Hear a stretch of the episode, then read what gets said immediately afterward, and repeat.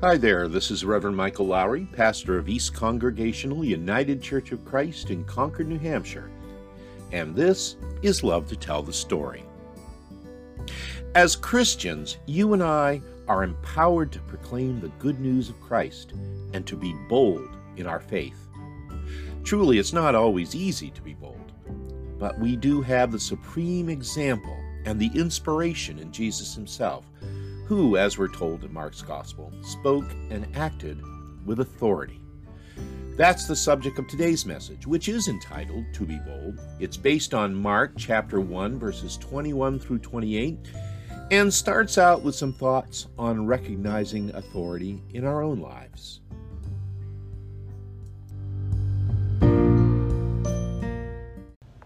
It's interesting to me that as Mark tells it, the first reaction that people have to Jesus' teaching is that they were astounded because Jesus taught them as one having authority and not as the scribes.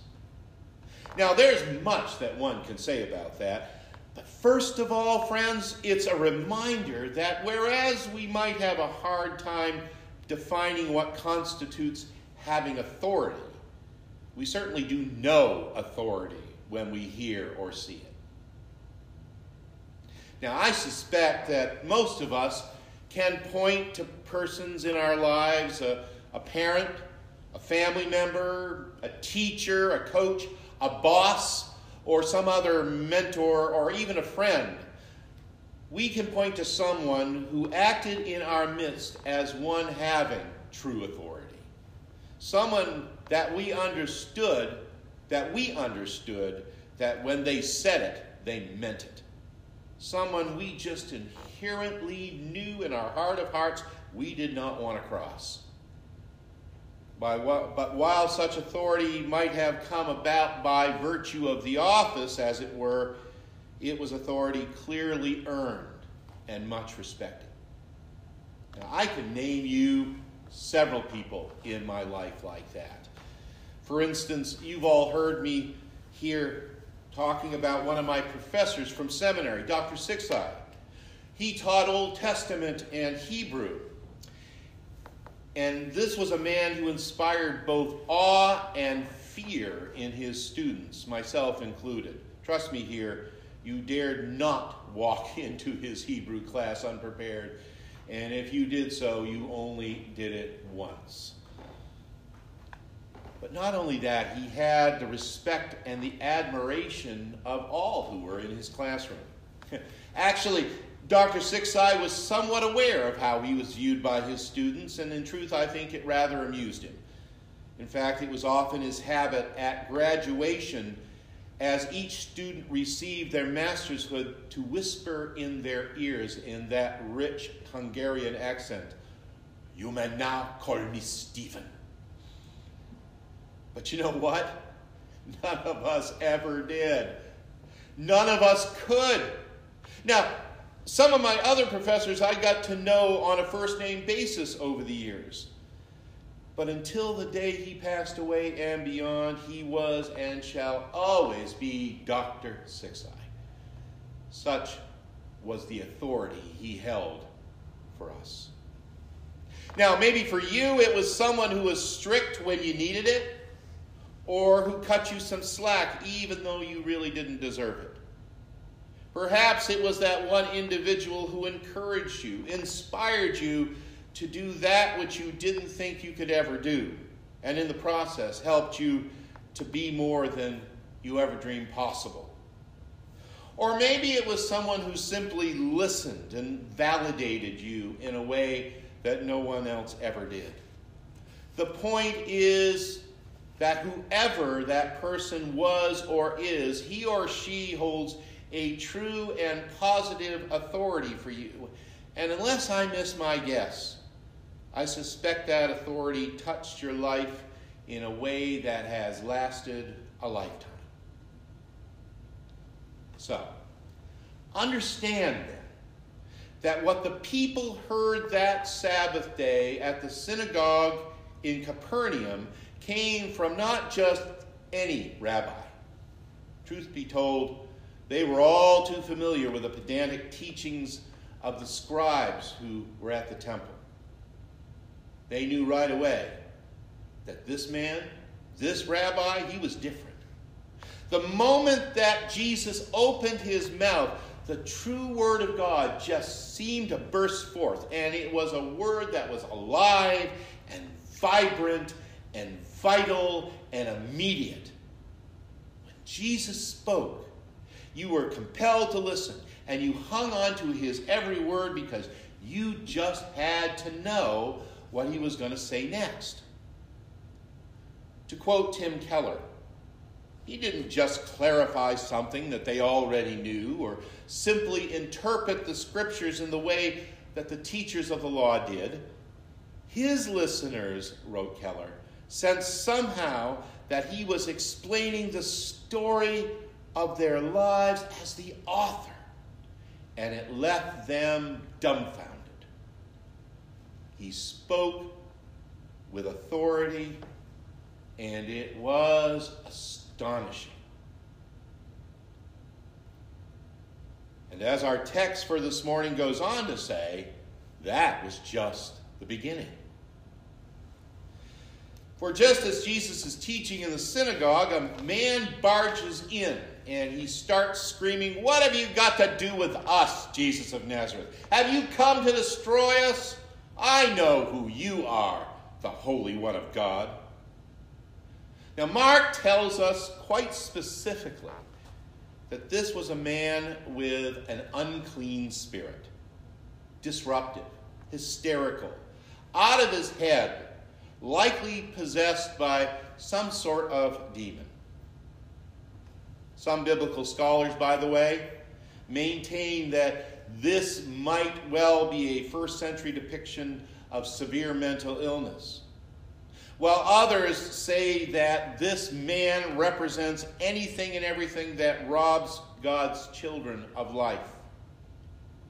So we don't want to get too hung up on that, though because however one chooses to view it, we're talking about a man and a spirit within that man that was by its very nature evil. The point is, is the man doesn't belong in the synagogue. And yet he seems to know more about Jesus than any of them. The scribes, given their attention to order and correctness, would have likely tossed him out right there on the spot. Problem solved, according to them. But Jesus, Jesus silences and rebukes the spirit within the man, and immediately he's healed. And of course, now the people are really amazed. As the message renders it, they were incredulous, buzzing with curiosity, saying to one another, What is going on here? a new teaching that does what it says. He shuts up defiling demonic spirits and he sends them packing. Now, it's worth noting here that Mark does not tell us in the story what Jesus taught in the synagogue that way. Rather, the focus is on how he taught.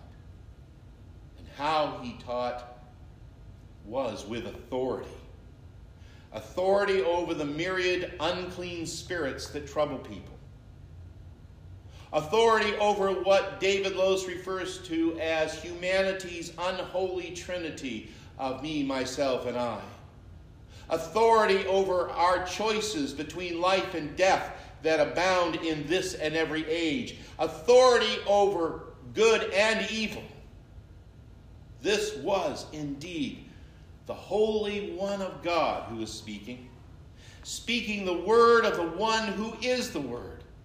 And the very utterance of that word shatters the silence of our human weakness and inadequacy and calls out the evil forces that would subdue this world. Jesus speaks with authority, he acts with authority, for this authority comes from God. This is the good news of our faith This is the epiphany of light entering into our darkness, that Jesus, our Christ, comes with the authority of God to shatter the reign of evil in our lives and in our world. But you see, within that good news, friends, comes a challenge. That you and I, who are called to follow Jesus, are empowered to proclaim that good news, to speak and to act in Jesus' name, living faithfully and in utter defiance of what Harry Emerson Fosdick referred to in the hymn that began this service as the evils we deplore. To do what is good, to do what is right, and to act with the authority that comes to us from Jesus. In other words, friends, as the saying goes, we are truly on a mission from God. And that mission is no less than bold proclamation against the powers of evil. Now, even as I say that, I do realize what a huge thing that is to say. I mean, what a thing for a lowly preacher such as I to even suggest. Bad enough, you might be thinking, that Lowry is giving this us this mandate to change the world. Now he's saying we got to change it from the inside out. And not only that, but also to do that with the same authority as that of Jesus. Yeah, right. I get it, friends, especially in these difficult times Following Jesus by quietly observing his teaching seems a much better alternative than taking the lead in the fight against evil. Kind of sounds like the job for a superhero, not just you or me. But the, the forces of selfishness and fear and violence have always been among us, not just in 2020 and 2021. And there have always been frenzied, unclean spirits disrupting God's intent for his creation. And following Jesus has always meant to be strengthened and empowered to speak with the same kind of authority with which he speaks and acts. For let us not be mistaken at all this world needs his authority. And let us also understand that speaking and acting from his authority is not about being perfect. It's not about having all the answers. It's about wisdom.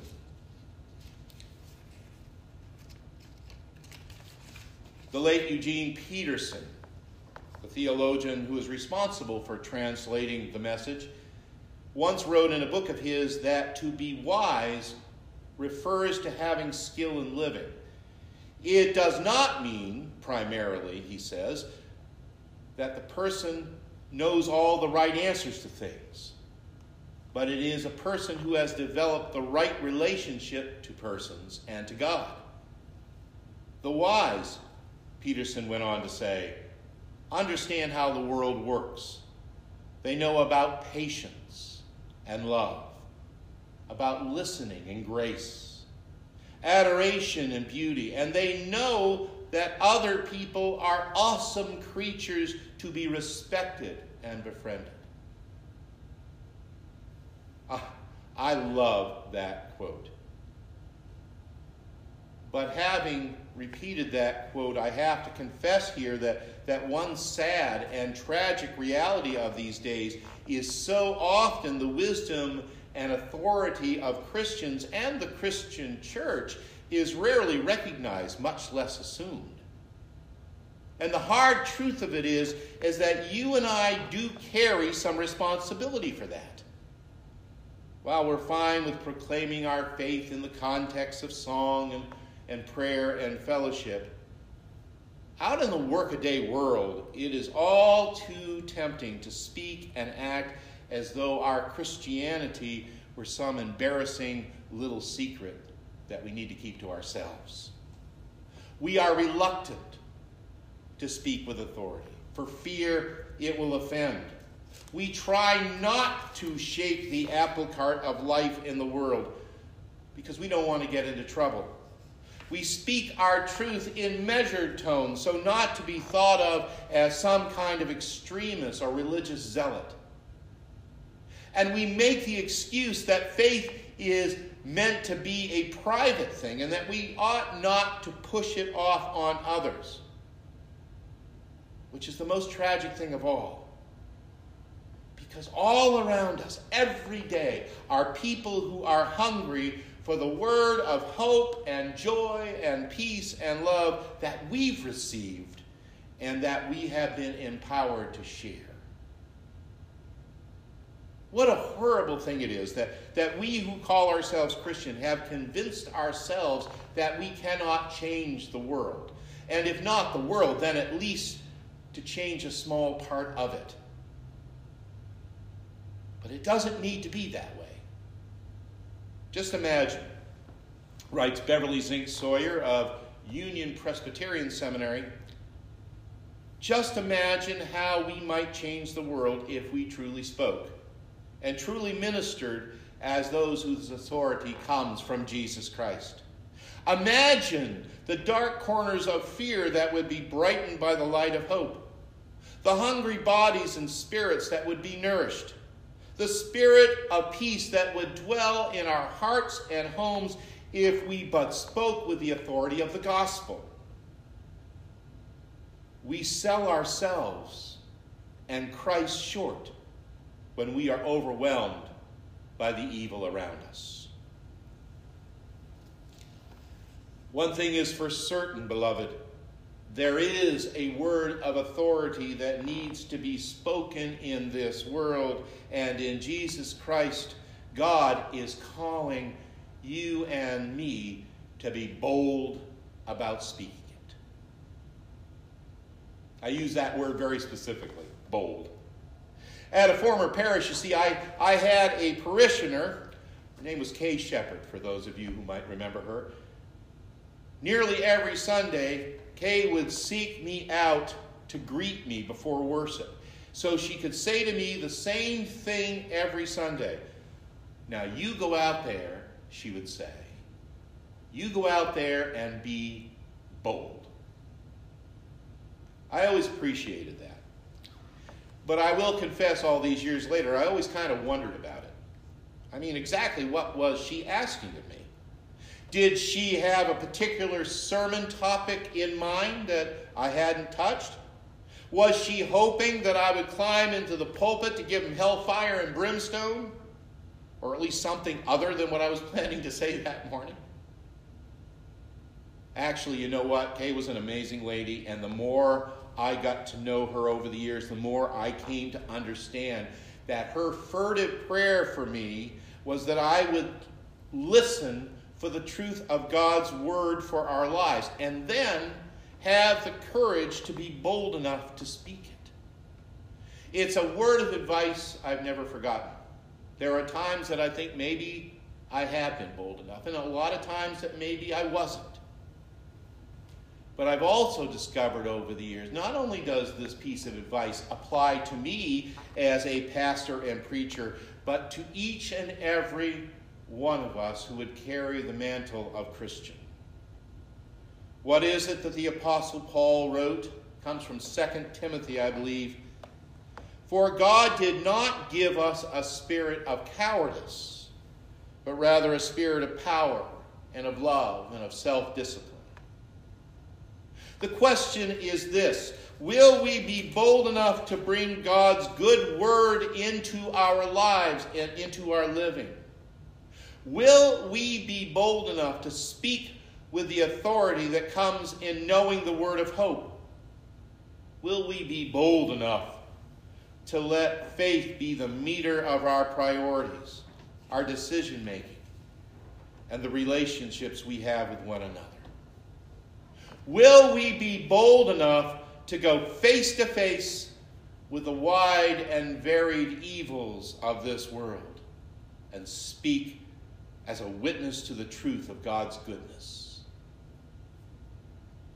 May we have the courage today, tomorrow, and always to speak with the authority of Jesus. And as we do, may our thanks be to God. Amen and amen.